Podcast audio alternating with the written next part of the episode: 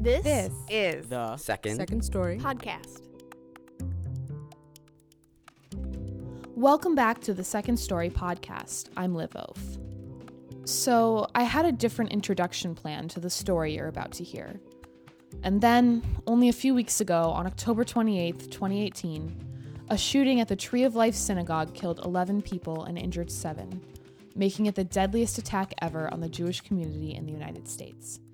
And now, just days ago, Facebook's public relations company was accused of promoting anti Semitic conspiracy theories. And yet, Hanukkah starts next week, a holiday based around the idea of rebuilding.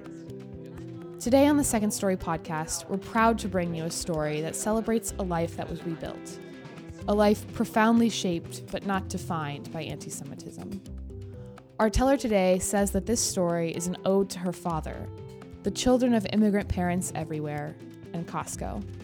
Second Story is proud to present Lara Garay.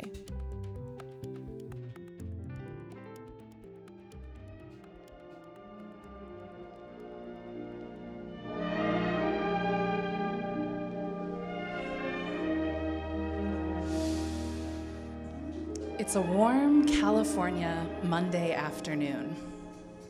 Costco runs always happen on Mondays. My middle school is located just close enough to warrant a weekly trip to Costco and just out of the way enough to warrant a Dad, why? I just want to go straight home for once. For me, and a sweet baby, I just need to return a few things from him. Lies. We never went to Costco just to return a few things. I've never read my dad's will in its entirety, but I am almost certain that there is a clause dedicated to the bequeathment of his Costco card. That sleek, black plastic rectangle was even more valuable to him than his two exact replica, 16th century, gold inlaid Spanish Armada rapiers. He keeps his membership card sheathed in his wallet in the bottom right leather sleeve. As we pass over the heavenly warehouse hearth, his left hand dives into the pack, back pocket of his light wash Kirkland jeans, his right whipping around to open his wallet and in one prideful motion, pulling out the membership card with its extravagant cursive gold E for executive on the front. He brandishes it at the greeter like the sword of fucking Excalibur. The greeter lets him through with the same non committal nod that she throws at every other member, but my dad struts onto that polished concrete floor like the true executive that he is. I tug on his arm as we go to retrieve a massive cart that has no business transporting groceries, rather, small boulders. I'll tell you how the Egyptians built the pyramids slave labor and Costco carts. Daddy, can we get a slice of combo pizza on the way out? I ask in the most saccharine tone I can muster despite my dangerously low 3 p.m. after school blood sugar. Of course, sweet baby. With this card and the 2% annual rewards I get on select Costco purchases, you can have all the combo pizza you want because we're executives. Gabor Laszlo Gutmann was born in Debrecen, Hungary in 1940. Later, his name would be anglicized to a less Jewish sounding Gabriel Leslie Garay. My dad gave warm hugs in worn out from gardening Fila sweatshirts. He always smelled like onions, either because he was eating them with bagels and lox or because he was caramelizing them for paella or borscht or schnitzel or goulash. He had a thick black mustache until the original run of Queer Eye for the Straight Guy convinced him to shave it off. he drove a 1994 black Grand Cherokee Jeep. He was the king of email forwards. He was the best storyteller I've ever met. He bought Fuji apples and Smucker's strawberry preserves in bulk, and he had a love affair with Costco because from ages four to six, all he was fed was watered down soup and maybe a piece of stale soda bread if he was lucky.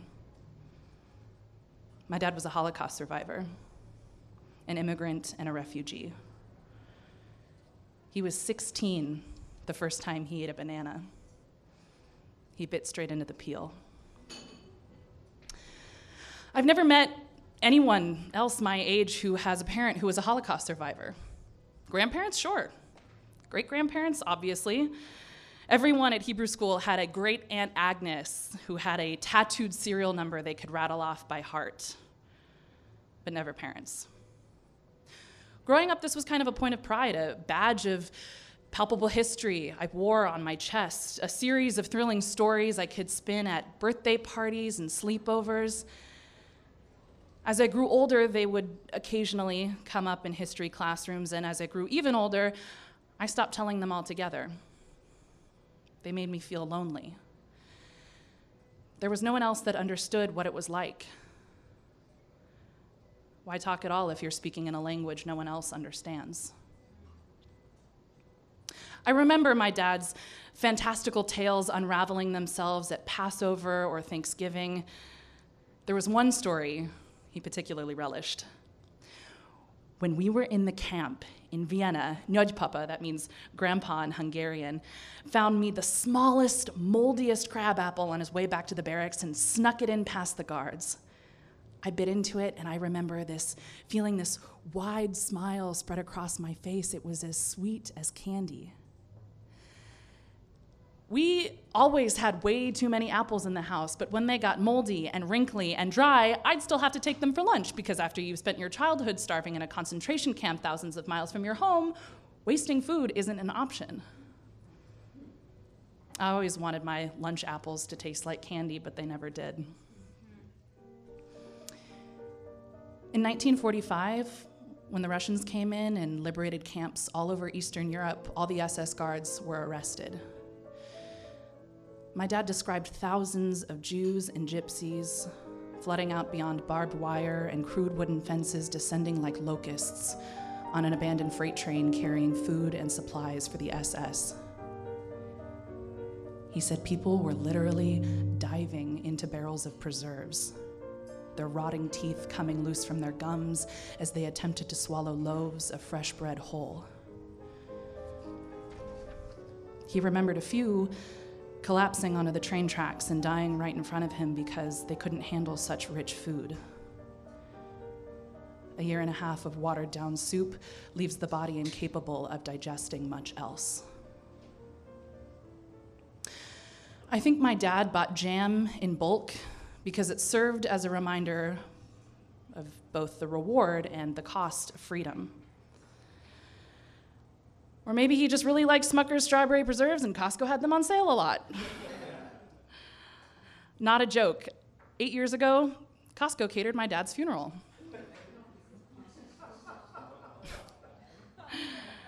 His final days of a two year battle with colon cancer were mostly spent asleep in our home. I took on the responsibility of feeding my dad this clear, syrupy medicine that smelled like quinine.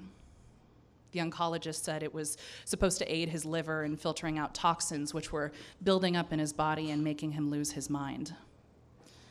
It worked for a few days, at least he was still able to speak in complete sentences, but when he screamed in my face and told me to stop poisoning him, I gave up trying to dredge his body for the few ounces of sanity I hoped he still had. So, I replaced the syrupy quinine for Smucker's strawberry preserves which he would suck from the spoon and gurgle and smile at its sweetness and close his eyes and drift back into some kind of unconscious torpor. I'm 15. I'm sitting on a home rental hospital bed in my parents' master suite bedroom. The usually spacious room is cramped with people my two uncles, my mom, my cousin Charles, and a hospice social worker. Maybe her name was Cheryl. I am perched on this home rental hospital bed holding my dad's hand. I can feel it growing very cold and dry in mine. His breathing is shallow, and then he takes one more breath. I squeeze his hand, and it's over. My Uncle Tom comes over to me and he puts his hand on my shoulder. You know he loved you very much. Everything's going to be okay. Of course, that was the last fucking thing that I wanted to hear, so I immediately wrenched my shoulder out of his grasp, run downstairs, and out into the garden. I sit on a bench we've had in our garden under a live oak tree for as long as I can remember. It suddenly dawns on me that my dad bought it from Costco.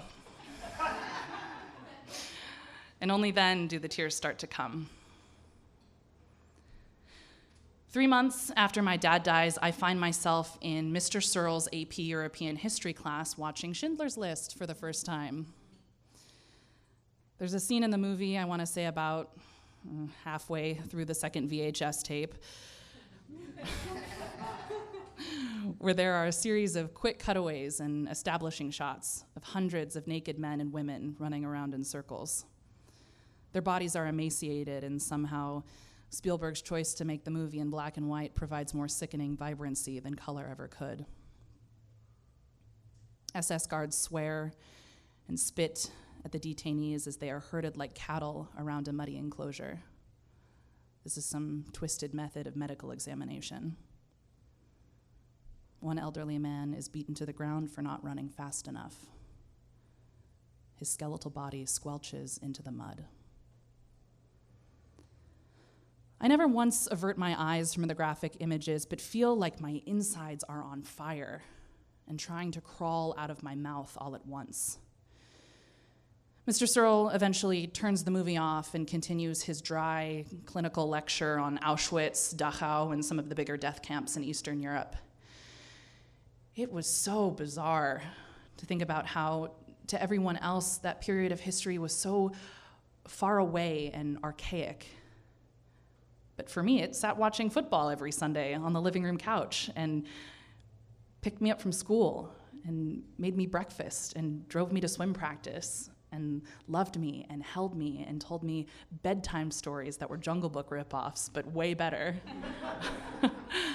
and called me his sweet baby. I am trying to suppress the raging impatience that is swelling in my gut as I yank my dad away from the Kirkland Variety Pack chocolate samples. Dad?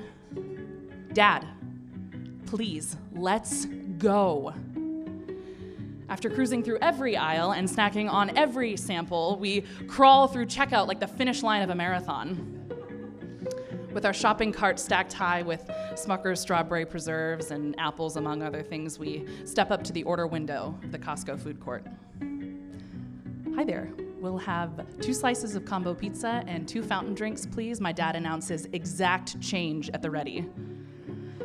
Mm-hmm, that'll be 667. The Costco employee ducks behind the glass window, and I watch her expertly cover the two slices of combo pizza in tinfoil and hand them over. As my dad hands me my slice, he pulls back the tinfoil and a cloud of hot steam wafts over my face and fogs up his glasses for a moment. There you are, my sweet little executive. You've earned it. I woke with a star, crown bullets beating hard, to hear all God's creatures roar. This story was curated by Liz Rice, produced by Gracie Meyer, directed by Dorothy Milne, and music and sound design by Shane Longbing. The Second Story podcast is produced by me, Liv Oaf. Second Story is supported by the MacArthur Fund for Art and Culture at the Richard H. Driehaus Foundation, the Gaylord and Dorothy Donnelley Foundation, a City Arts grant from the City of Chicago Department of Cultural Affairs and Special Events, our 2018 to 2019 season sponsor, Skadden, Arps, Slate, Meagher, and Flom, and many generous individuals like you.